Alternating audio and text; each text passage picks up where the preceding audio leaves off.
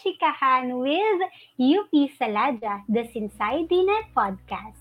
Kumusta ga naman ang lahat, ang ating mga listeners at viewers dyan? Humihinga pa ba? Inhale, exhale. Okay lang yan, guys. Everything will fall on its proper place. Ika nga. At sana po ay okay pa ang lahat at ligtas tayo sa ating mga sari-sariling tahanan.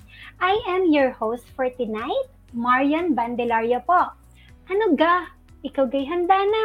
Tara na, sinsay na. So, nung nakaraang episode nga ay ating napag-usapan yung mga namimiss nating ganap sa high school sino ba namang hindi makakamiss nung mga after class gala natin, yung mga chikahan sa hallway, yung tipong recess pa lang kakainin mo na yung pang lunch mo para sa lunch makakachika ka.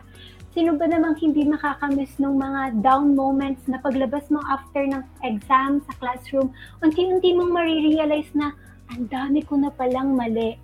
Habang papalayo ka ng classroom dahil ang dami mo na nakakachikahan ng mga kaklase tungkol sa mga sagot sa exams.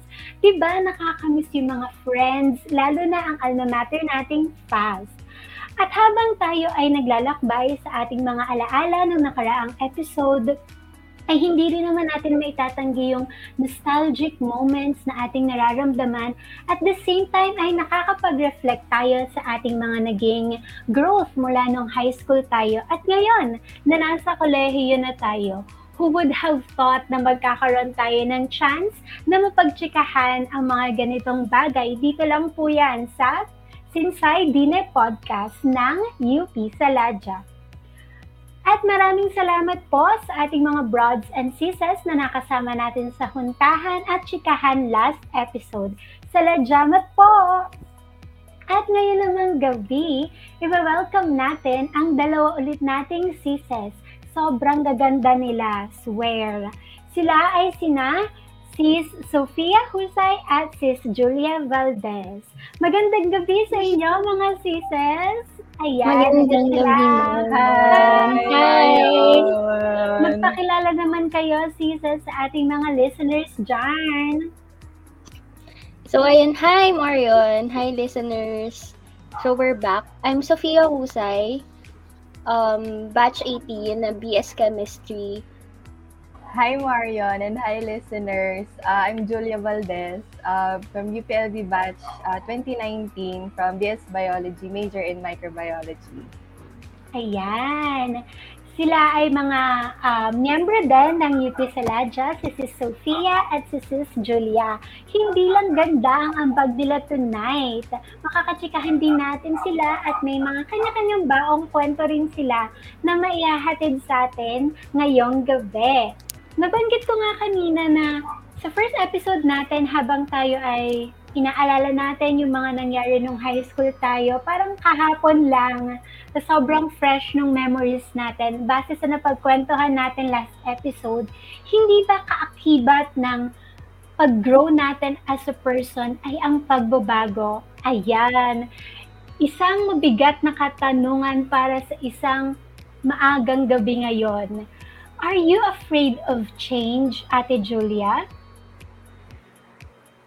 Siyempre, oo. For, for, for me personally, nakakatakot talaga. Lalo na kapag big changes. Kasi uh, for me, uh, yung nakakatakot siguro dun ay yung uncertainty.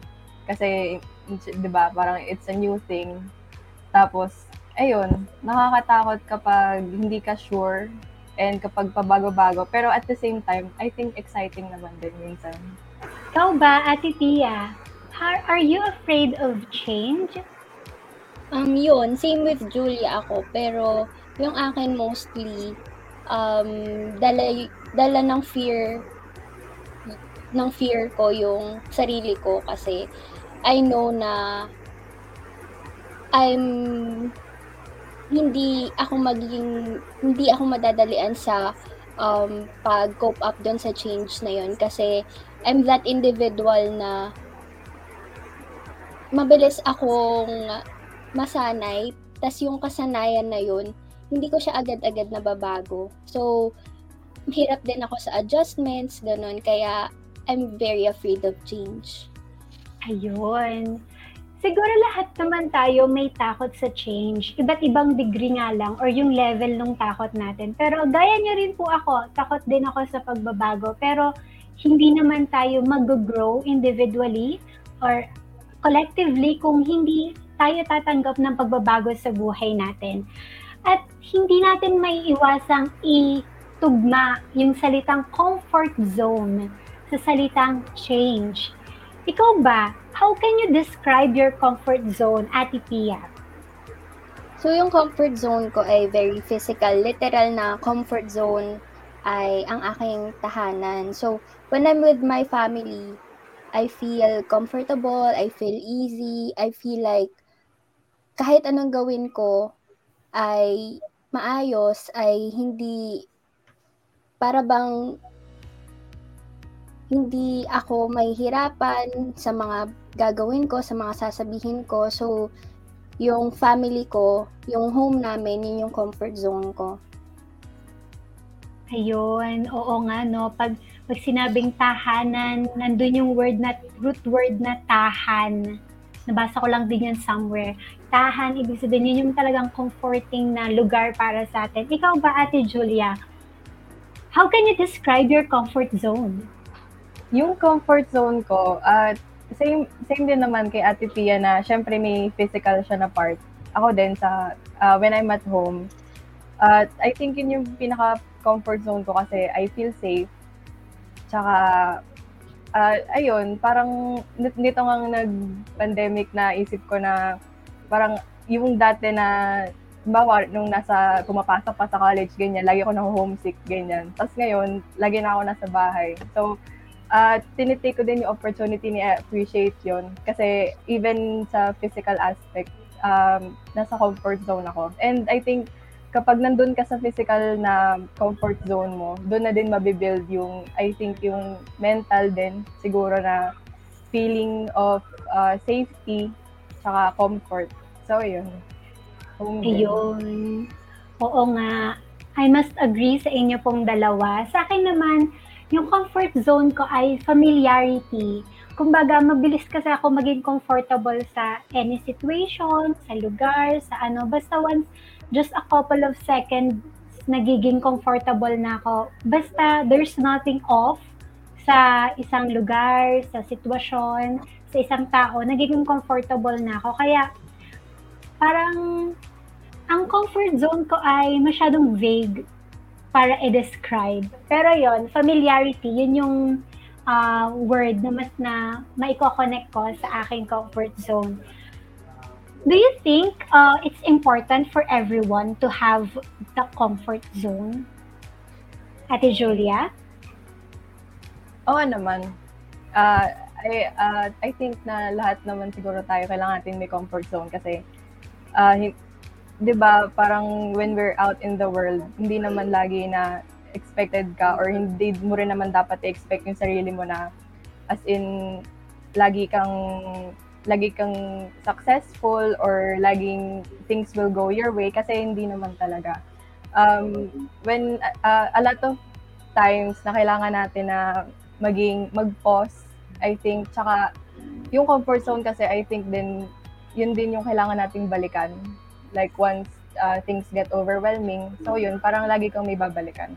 Ikaw naman, Ate Tia, do you think it's important to have? And what do you think are the advantages and disadvantages of having a comfort zone?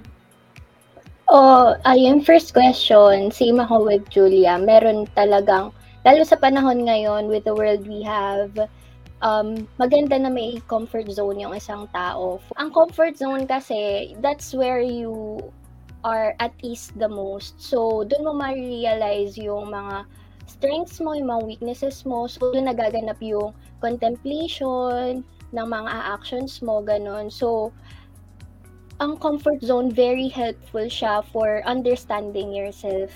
Yun yung take ko sa comfort zone. That's why um, mahalaga na bawat tao ay may comfort zone so that they can be a better version of themselves kasi that's where you start na mag na, na ma-develop mo yung sarili mo, na mas makalala mo yung sarili mo.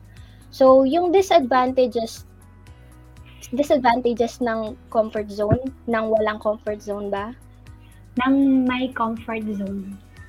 Yung disadvantages naman ng may comfort zone, when you're um, very attached sa comfort zone mo, mahihirapan ka na mag-let go sometimes na yung bang mga situations na um, cha- life-changing for you, mahirap yung adjustments mo, ganun. So, that can be overwhelming for someone na masyadong attached sa comfort zone niya.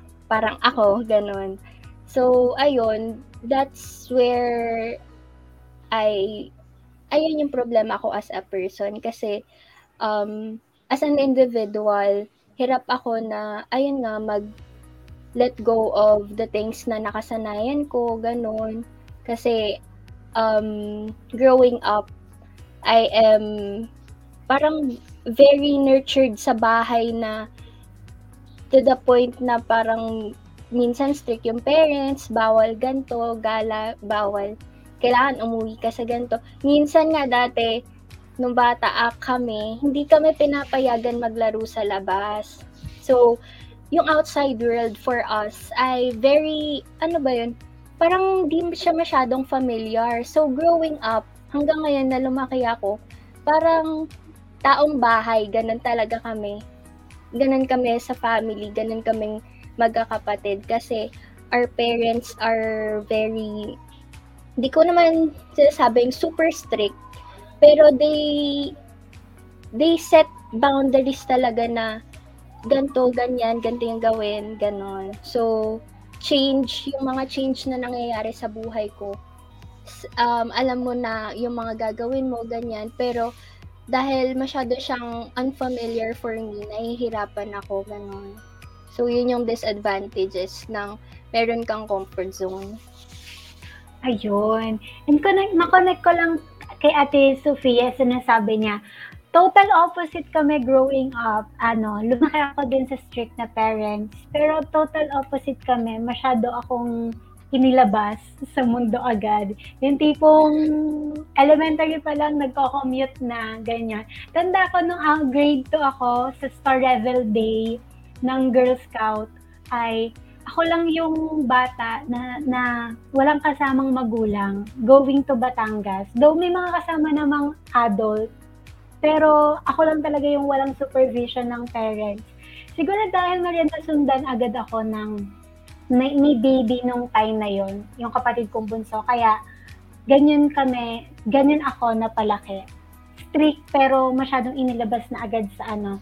And in connection with that, sa tingin nyo, kailan yung perfect time or para unti-unti or hanggang sa andun na agad ay kailangan ay makalabas ka na sa comfort zone mo. Ate Julia, what do you think? When is the time to get out of it? Ah, mahirap, ah, for me, mahirap siguro sagutin like for all. Kasi, ah, hindi, I think na, and I believe na hindi siya same for everyone. And no matter uh, what the situation demands din siguro, parang uh, wala siyang ano eh, wala siyang warning, kumbaga. Parang may dadating sa'yo, tapos yun yung, parang kailangan mong mag-adapt or sumagot doon. So, um, a lot of times din siguro growing up, kailangan mong, kailangan mo din i-explore. And I think wala naman siyang like starting point or one time lang na, uh, ay, lalabas na ako ng comfort zone ko. Tapos, uh, forever na akong nasa labas, ganyan. Kasi parang, when you try different things, pag uh, hindi siya yung as in one try, parang nasa labas na agad ako ng comfort zone ko. Siyempre, ang dami mo pa rin um, i-face doon. And I think one of the things na uh, kakaharapin mo, uh, first thing outside the comfort zone ay syempre yung fear siguro na kasi kapag na ano mo, ni-acknowledge mo na ay madaming magbabago. And most of all, magbabago ako. Parang gano'n. Pero, ayun, siguro kanya-kanya din talaga. And I think, um, depende rin yun sa, ano sa life mo, ganyan. Mm. Oo nga. Ikaw, Ate Pia, do you think it is necessary to get out? And if the per- situation permits, pwede ka pa bang bumalik sa comfort zone mo? Mawawala ba totally yung comfort zone?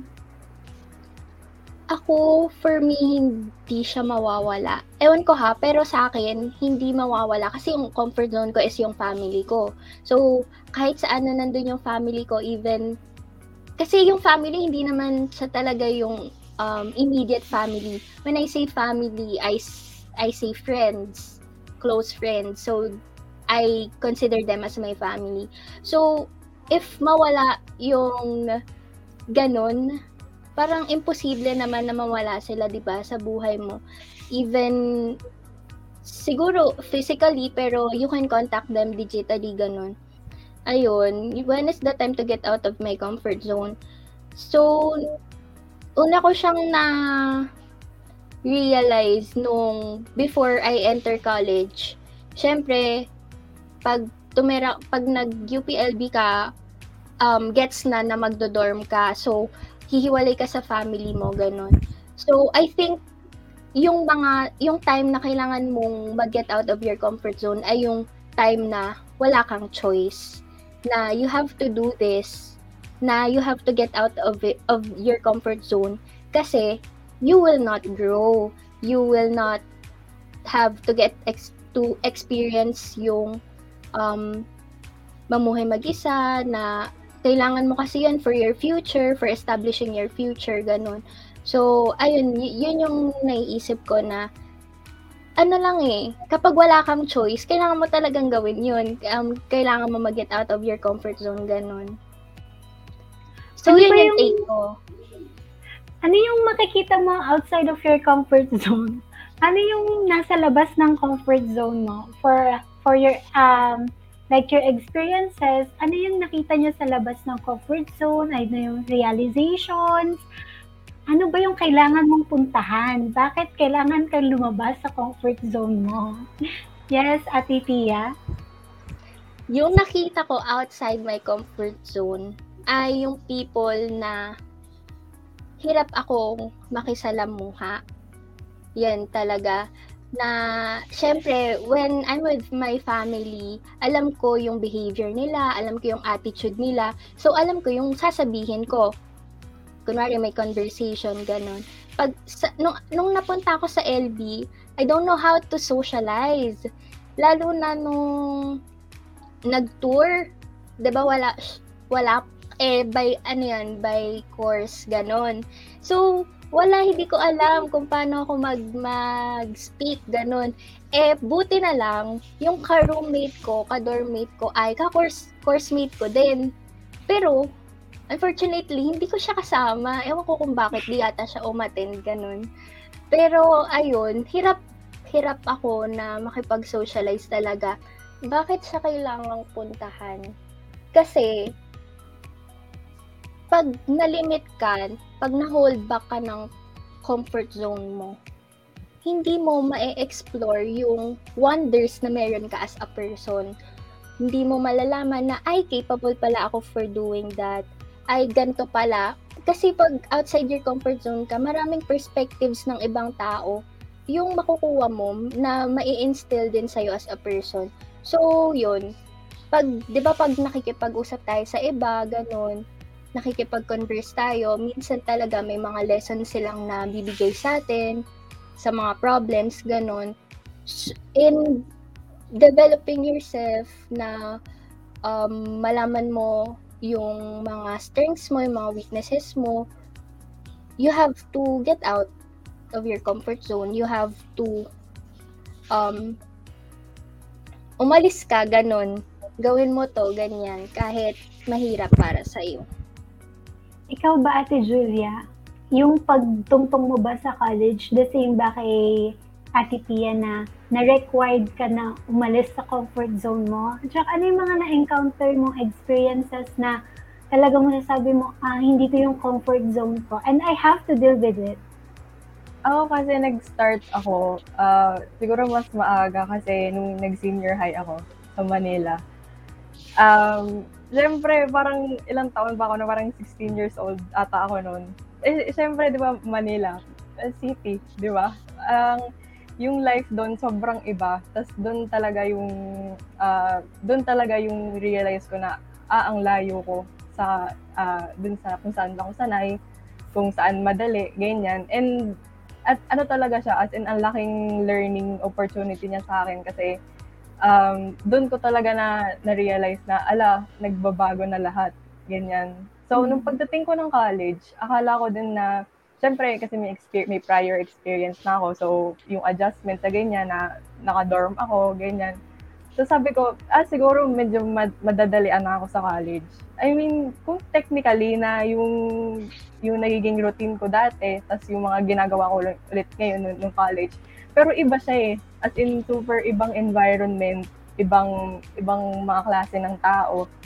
So, yung, siyempre parang nagkaroon ako ng feeling nung pagpunta ko ng college na, ah, parang ah, back to square one ako, na bagong adjustment na naman, ganyan. Kasi, hindi hindi ko naman pwedeng gawin yung mga ginagawa ko dati dun sa, sa bagong environment. Tapos kailangan mag-adjust din ako kasi ibang tao na yung mga nakakasalamuha ko doon. So, ayun, parang nung parang dalawang separate experience siya. Na, parang kung titingnan mo na, ay, nag-start ako ng uh, senior high, tapos nag-start ako ng college. Pero super magkaiba. And, ayun, parang doon ko din yung katulad na sabi ni, uh, ni Ate Pia kanina, na parang no choice ka kasi yun yung kailangan mong gawin. So, tas parang yun din na naisip ko din na yung pag ano mo sa comfort zone mo, hindi yung dahil nagawa mo na siya before. As in, ganun din yung gagawin mo. Like, every single time. Kasi naisip ko na hindi siya, yung process nun, hindi siya linear. Like, ito agad, like, diretso agad na ganito ka. Parang ang dami pang, ang dami mo pang pagdadaanan ulit, ang dami mo pang mga makikilala ulit, ang dami mo pang siguro, at I think din na yung isa sa mga naging difficulty ko, dahil nga nung nag-college ako, parang sabi ko, ay, may alam na ako sa ganitong buhay. Naisip ko parang, naging parang perfectionist ako, na parang, kailangan, ay, kailangan tawa na tong ginagawa ko. Kailangan marunong na ako mag-adjust academically, marunong na ako mm. mag-adjust ng ano. Pero hindi talaga. Parang yun din yung naging ano ko sa sarili ko na, ah, bakit ba pinipilit ko lagi na parang for the first time, kailangan mag- maganda na agad yung resulta. So yun, doon ko din na-realize na, ah okay, parang konting space din naman sa sarili ko for adjustment. So yun. Ikaw, Marion, hmm. ano naman yung, sa akin yung, ano naman, based sa mga kwento niya, na-excite akong pasukin yung tunay na college life. Kasi 'di ba batch 2020 ako, tapos yung college, sinalubong ko siya dito sa, sa apat na, na corners ng kwarto ng bahay namin. So, yung totally going out of my comfort zone sa college, parang wala pa. Bukod sa pagsali ng mga organizations na may namimit ako na iba't ibang tao, na diverse talaga, siguro mas yung culture shock sa akin, siguro mga 10% na nararamdaman ko na siya ngayon. Pero yung total na culture shock, yung ano, adjustment, siguro pagka face-to-face na yan, sana really soon na. Dahil, paano ako makakalabas sa comfort zone ko kung nandito ako sa apat na corner ng, ng bahay namin. So, ayun, na-excite ako dyan. Parang may nilook forward na agad ako ngayon. Pero, meron ako mga bits of pieces na na-plot kay Ate Julia, ganun pala yun, no? Na kahit na nakalabas ka na, kahit na akala mo, alam mo na yung kakaharapin mo, different pa rin pala siya sa iba't ibang lugar, sa iba't ibang mm. scenario. Meron lang akong idadagdag na tanong. Sa paglabas mo ba sa comfort zone mo, is it really ikaw ang dapat nag adjust or there are times na ikaw yung pinag-adjustan ng ibang tao? Oh, for me, ako talaga, nafe-feel ko ngayon kapag ini, pag binabalikan ko, naisip ko, parang naisip ko na, ala, ang dami palang ginawa ng ibang tao para sa akin. Lalo na yung yung family ko. Ang laki ng adjustment din sa kanila. Kasi syempre, ako, umalis ako ng parang umalis ako ng bahay. Tapos, syempre, nawala ako sa bahay. Kasi, parang nag-adjust din sila na hindi naman na nun din na pinag-usapan namin dati na hindi rin naman madali sa kanila na parang, syempre, like, kung tutusin, syempre, bata pa natin, ganyan. Pero, ayun, parang, pero, nung nasa, ano ko, parang in the process, na, na-realize ko na, kapag may mga taong nag-a-adjust for you, parang, syempre, kailangan mo ring mag-adjust pa, para sa sarili mo. Kasi parang hindi naman sa kahit paanong support or kahit ano yung sabihin ng ibang tao na parang to encourage you. Kung hindi mo gagawin yun ng sarili mo, parang wala din. Pero ako talaga, yung naging, siguro for me, yung naging personal growth ko talaga, parang for the past few years, talagang uh, malaking part doon yung support ng family and friends ko. Kasi kasi parang once na naging parang okay na ako doon, yung friends ko naman yung naging family ko, like outside, uh, away from home, ganyan. Yung friends ko talaga. Uh, kasi nainiisip ko na, ala, hindi lang naman ako yung nagkakaganito. Parang they're, they're there for me. So, dun din, yung isa din sa mga na, ano ko na, kapag na-secure ko sa sarili ko na, ay, okay ako outside of my comfort zone, I can help others din. Na, ano mo, parang kahit mag-share man lang na, ay, ganito ako. So, parang, I think we can help each other. Ganyan. Ayun. Ikaw ba, Ate Pia? Ikaw ba ang nag adjust or ikaw yung kalimitan pinag adjust ng ibang tao? Feeling ko ha, sa mga naging realizations ko, feeling ko ako yung nag adjust Unfortunately, ako yung nag adjust sa situations, ganun. Siguro kasi, um, malak um, sige, sabihin ko na, yung course ko kasi, very, um, very out of my comfort zone ba? Ganun. kasi, ang dami niyang, ang daming pagsasocialize na nagaganap.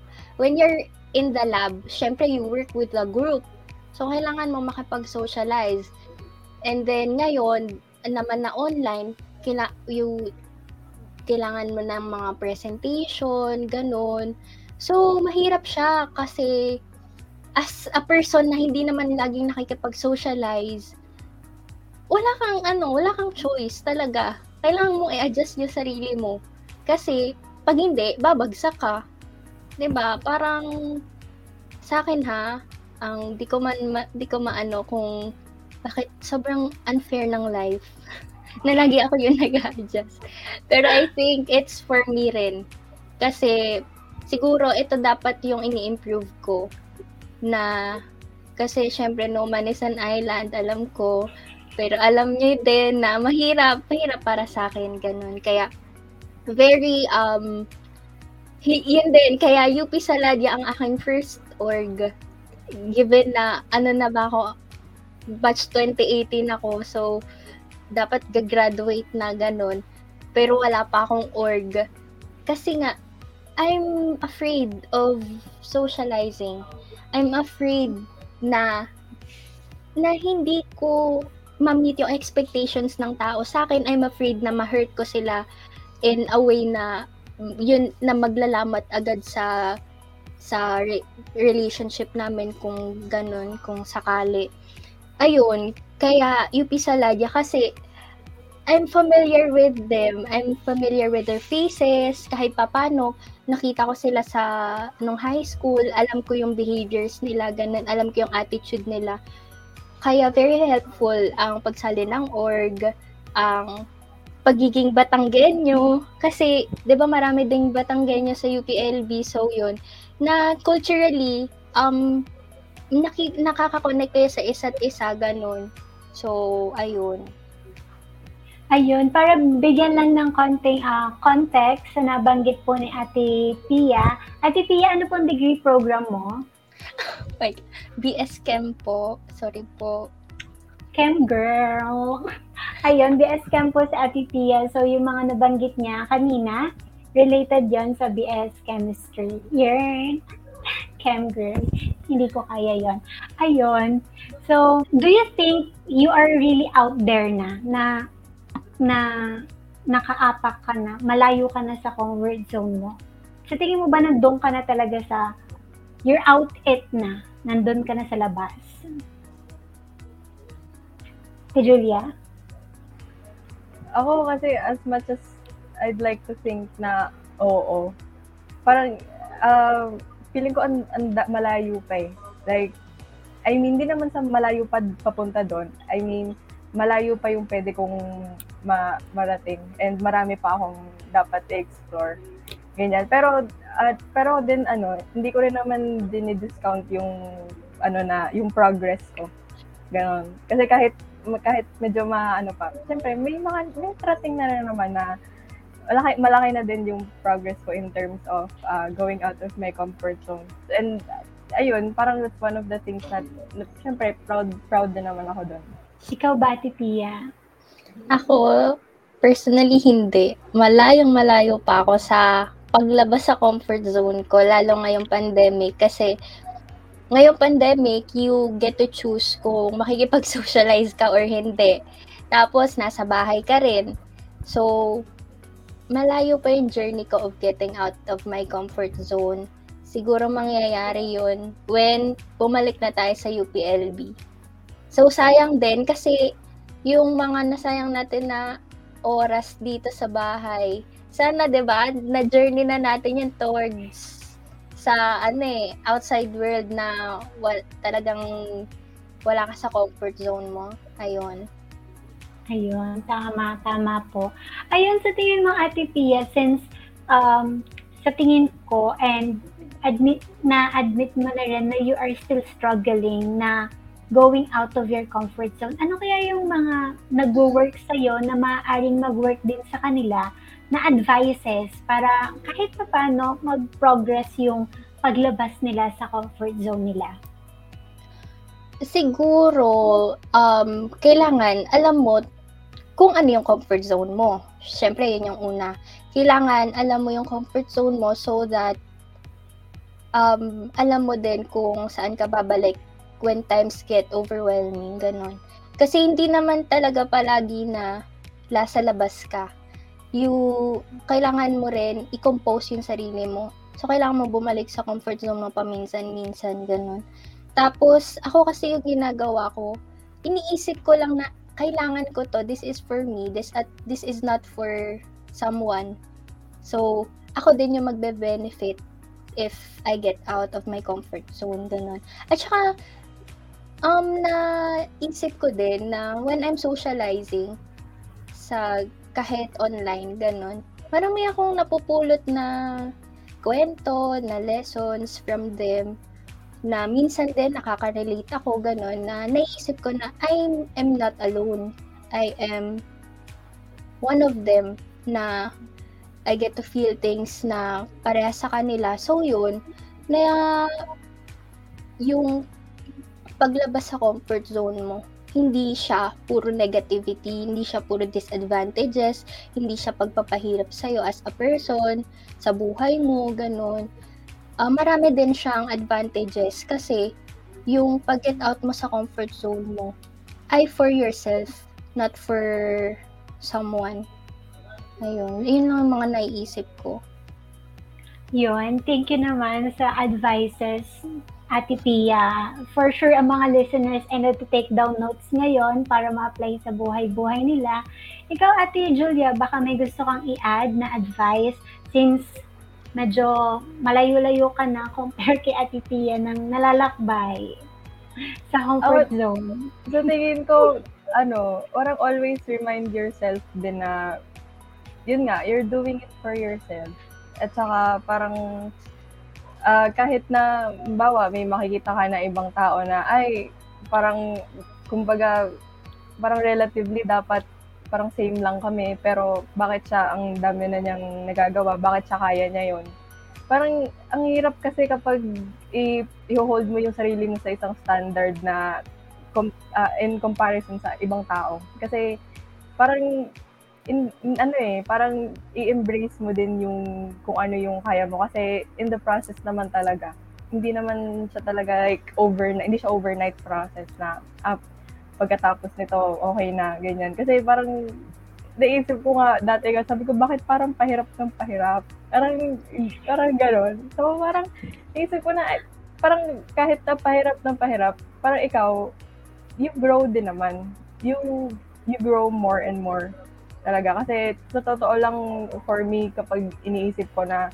ay, ang hirap nung ginawang process na pag uh, come out of your comfort zone. Pero, pag iniisip ko, parang, ay, buti na lang ginawa ko yun kasi, kasi, I mean, ngayon, kung hindi ko, in, hindi ko in-explore yung sa labas ng comfort zone ko, wala ako ngayon dito. Talaga. As in, katulad ni Ate Pia, kasi first org ko din ng UP Saladia.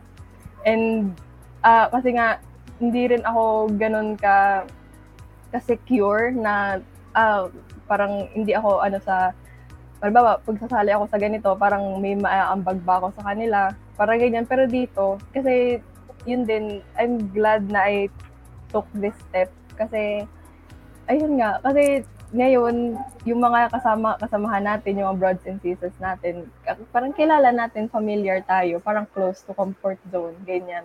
So, ayun, I think, ma, ano naman, ma, worth it naman na mag-go out of your comfort zone. So, yun. Tsaka add ko lang, Marion. Oh, yes po. Ano kasi, pag nag-get out kayo of your comfort zone, mas dadami yung opportunities mo. Career man, ganun, or personal development, mas marami yung opportunities mo. Matanong ko lang, is this your comfort zone? Yung ito, pagkakwentuhan online knowing na um, some um, a lot of people will listen dito sa chikahan nating ito. For me ba yan? Sige, sa inyo po. Yes, Ate Pia and Ate Julia. Ako kasi, sa tingin ko, di ba parang yung sabi ko kanina before tayo mag-start, na parang lagi ko naman ginagawa to. Lagi naman ako nakikipagdaldalan, lagi naman akong madaming sinasabi, ganyan. Pero, ayun, yung ganitong like setup, it talaga outside of my comfort zone kasi hindi ako I mean, hindi ako nga secure masyado sa kung ano man yung lagi kong nasasabi, ganyan. Pero, ayun nga, one of the things din na, yung tinitingnan ko na lang ay, this is an opportunity. And hindi hindi naman dadating yung opportunity kung kung hindi ko rin naman kaya. Si Pia. Ako, same with Julia. Uh, um, personally, tas digitally, hindi ka rin, hindi rin talaga. So, yung pag, lalo yung pagharap sa camera, oh my gosh, to speak at, in, in, an, nakakaloka, hindi talaga. Ayun, mas gusto ko yung hindi ako nakikita, ganun. So, etong chikahan. Pero kasi dahil chikahan yung setup, light lang, ano, um, ano siya sa akin, kaya naman, kaya talaga, ganun. Yan lang pagharap talaga sa camera habang nagsasalita. Ayun. Mm-hmm. Ayun. Congrats, Ate Julia and Ate Pia, for doing this. At kahit pa paano ay another, um, ano ba tawag doon? Another milestone ng paglabas sa comfort zone ito. So, a short recap lang sa mga napag-usapan natin na um, collectively na tutunan ko sa ating guests ngayon, kay Sis Sofia and si kay Sis physically, more of physically talaga yung comfort zone sa bahay natin, sa pamilya, sa familiarity, sa mga relationship na nabibuild natin pag nakikipag-socialize tayo. Yun yung uh, yun yung comfort zone natin. Bahay, literal na tahanan, pamilya, kaibigan. Yun yung uh, comfort zone natin. And there is no really uh, certain time kung kailan ka lalabas sa comfort zone mo. Pwedeng kailangan na talaga. May situation na nag-arise na you have to uh, get out of your comfort zone like going to college, kailangan mo ng um, tumira independently. For sure, another level na naman yun pagka nagtrabaho ka na. Kagaya ni Ate Julia na nung nag-senior high siya, akala niya okay na siya doon, tapos biglang pag college pala, another level of going out of your comfort zone. Also, yung mga makakabuti din at makakatulong sa mga struggles na ng mga struggling na na mag-come out sa comfort zone ay yung nga, magkaroon ng support system gaya ng organization ng UP Saladya na familiar na tayong lahat, nakakapagtsikahan, na very comforting na dahil familiar na tayong lahat sa isa't isa. It is at gaya ng share ko lang sa inyo ang mantra ng buhay ko ay yun ay dive before you're ready. Ibig sabihin kung just take the risk wala namang mawawala. Syempre, depende naman sa risk. Paano pag life, buhay pala ang kapalit. Hindi, hindi ganyan level. Yung mga level na alam mong positively makaka-apekto sa'yo, go lang ng go dahil uh, it's either you learn from it or ano nga yun? Nakalimutan ng Basta it's either na matuto ka doon or maging success yon para sa'yo. Diba? Lagi kang may matututunan along the way. Ayan. At ngayon, tatago na, tadako naman tayo sa ano ga? Sige, favorite ano, favorite line ng mga Batanggan Ano ga? Ayun. Ito ay in connection sa ating previous episode. Ano ang pinaka pinaka mismong moment ng high school? Yes, Ate Julia. Ako kanina ko po pinag-iisipan talaga kung ano yung pinaka-nabis ko moment. Pero nung nag-intro ka, Marion, ang naalala ko lang na yung parang particular na ginagawa ko nung high school, yung kapag recess pa lang, yung kinakain mo na yung lunch mo. Kasi kapag lunch na, chichika ka na lang. Tapos, di ba, parang, ay, ayun talaga. Sabi ko, hala, oo nga pala, ginagawa ko yun dati. Na, parang, di ba, parang, naalala ko pa nga ng dati na gusto ko kapag pumapasok ako, dala ko na yung lunch ko kaysa sa dinadalan ako para makakain ko na siya ng lunch, ng recess. Kaysa dun sa, ano, kaysa sa lunch na lang. Kasi naalala ko pag lunch kasi ang dami pang nagagawa. pag ganun. Mm-hmm. So, ayun, na- na-miss ko bigla. Ngayon ko lang ulit naalala na, ala, ganun nga pala ako dati.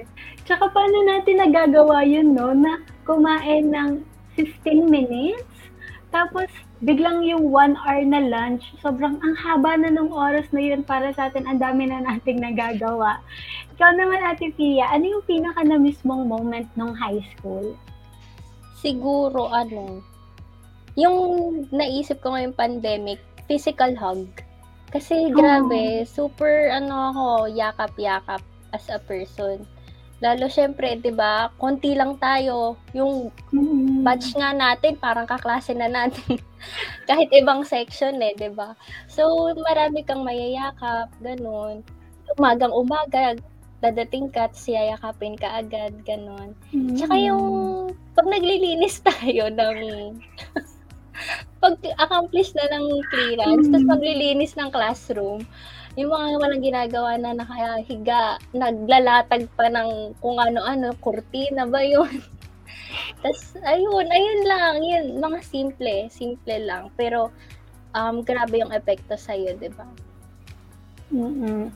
Sa akin naman, ang pinaka-na-miss ko na mga moment ng high school, yung nahag na kong tao. Pwede bang mag-mention ng name dito? Lalo na si Nicole. Sobrang every morning, good morning Mario. Tapos may hug ako sa kanya. Tapos nakakamiss siya ngayon, lalo na na pandemic. Tapos parang last time namin nagkita ay matagal-tagal pa. Another thing na namimiss ko din dahil parang nung Sunday lang ay ay nung weekends may pinuntahan kaming birthday yan ng batchmate din namin. Tapos nakakamiss tumawa nung malakas. Yung kasing tawa na hindi mo kailangan i-cover yung bibig mo, hindi mo kailangan hinaan yung boses kasi magigising yung mga tao sa bahay. Hindi, yung talagang tawang halakhak. Tapos yung mga kwentuhan na kung saan-saan na lang napupunta ayun, nakakamiss nga naman sadya ang buhay high school.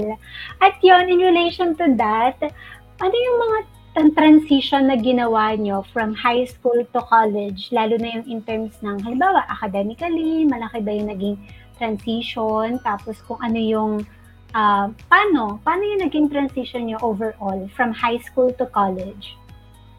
Ate Julia. Ako, sa tingin ko, yung one thing na parang malaking adjustment talaga from high school to college ay yung, kasi di ba pag high school, ah, sa batch, may, ka, may kaklase ka, tapos kayo yung magkasama sa lahat ng, ano, sa lahat ng, dun sa mismong, sa journey nyo, ganyan. Pero nung college, parang bawat class, iba yung mga kasama mo, di ba? Parang, so parang, wala kang, di naman sa wala kang permanent, pero yung hindi siya laging constant, yung mga nakakasama mo. Tapos, ako kasi, ang dami ko ding, ang dami kong super classmates, lalo na freshie year ko. So, ayun talaga malaking tulong kasi, di ba parang pare-parehas kayo nag adjust So, kanino ba kayo magre-rely kundi sa isa't isa din, ganyan. Pero ngayon din, medyo nag, ano na ako, na second year, third year na, lalo na ngayon nag-pandemic, di ba parang per class, iba yung nakakasalamuha mo. Tapos, hindi mo naman sila nakikita. So, ibang level ng adjustment yon kasi natututo ako na parang mag-reach out sa iba, lalo na kapag may group work, ganyan. Yung hindi mo naman sila kilala. So, tapos ayun, ang nakakatuwa lang din kasi kapag in that way, parang mas madami ka nakikilalang tao. Ikaw naman, Ate Pia. Nako, malaking transition from maliit na fast. Tapos napunta ka sa UPLB na napakalaki. Alam nyo ba, hindi ko, one time pa nga lang ako nakataas sa forestry eh. Grabe, nakakaloka. Ayun, academically, um, parang konti lang naman. Kasi, di ba sa fast marami na rin gawain, ganun. Tapos research pa natin. So, very helpful siya sa akin, lalo sa mga lab reports na um, weekly ko ginagawa, ganun. Pero, syempre, um, pag sinabayan mo ng mga ibang paggawa ng sa UP, mm, ano na siya, ma-heavy na siya, heavy na yung load, ganun.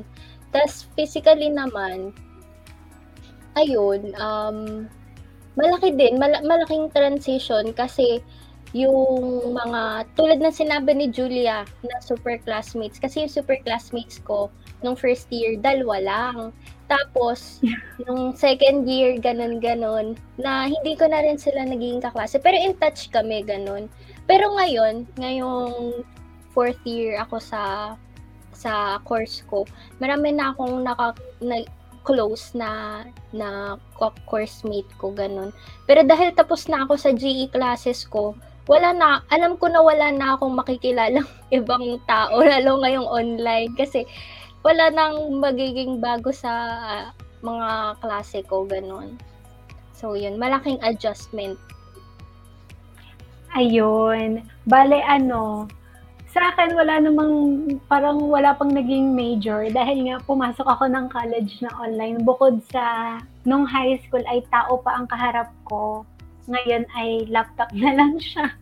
Tsaka mga small small frames na lang ang nakikita ko ng mga itsura ng mga tao. Tapos hanggang dito lang kayo. Hindi ko alam kung kung nakatayo ba kayo, kung anong sapatos niyo today, ganyan. Bukod naman doon ay academically parang wala gaano. Siguro dahil hindi ko pa na-experience yung physical class sa college tapos forestry yung degree program mo. Siyempre, ma-field work. Hindi ko pa na-experience yon Bale, nangyayari pa lahat ng field sa YouTube at saka sa Google Classroom. sa Canvas, doon pa lang siya nangyayari pero physically wala pa. So yung transition sa akin, minimal lang. Wala pa gaanong malalaking changes na from high school to college. Bukod sa different phases na yung kaharap ko, yun lang. Ayun. And to wrap this thing up, gusto ko lang sabihin na nakakatakot talaga na mag lumabas sa comfort zone mo. Pero it will make you grow. Gaya nga ng sabi ni Ate Pia kanina na bago ka lumabas sa comfort zone mo, kailangan you have your comfort zone na mag-home sa'yo, papa, makiki, ipapakilala sa sarili mo kung sino ka talaga, you know your weaknesses and your strengths, para paglabas mo sa comfort zone mo, you are really ready to face the diversity ng mga tao sa labas ng comfort zone mo. And also, uh, natutunan ko rin from Ate Julia na it will always be different um, experiences sa different situations. Hindi siya palaging pare-parehas. At yun nga, para iwan lang sa inyong ngayong gabi, it will never be easy. Pero it is a long way process at mas maganda if nauumpisahan na siya little by little, makakarating din tayo kung ano man ang kayang ibigay sa atin ng outside world, ng outside ng comfort zone natin. At hindi lang dyan nagtatapos ang ating chikahan dahil sa ating pong next episode, abangan nyo na yan. Ayan, at next episode, we are going to talk about what made you stay sa UP at mahirap nga bang magstay? Ano yung struggles ng pagsistay sa UP? We are going to talk about it with our two amazing guests. Abangan niyo yan sa ating next episode. At dito na nga po nagtatapos ang isa na namang episode ng pagsinsay at paghuhuntahan dito sa Sinsay Dine Podcast brought to you by UP Saladia. Again, this has been your host, Marion Bandelaria with Sofia Husay. And Julia Valdez. from UP Saladia saying good night everyone. Good night. Good night.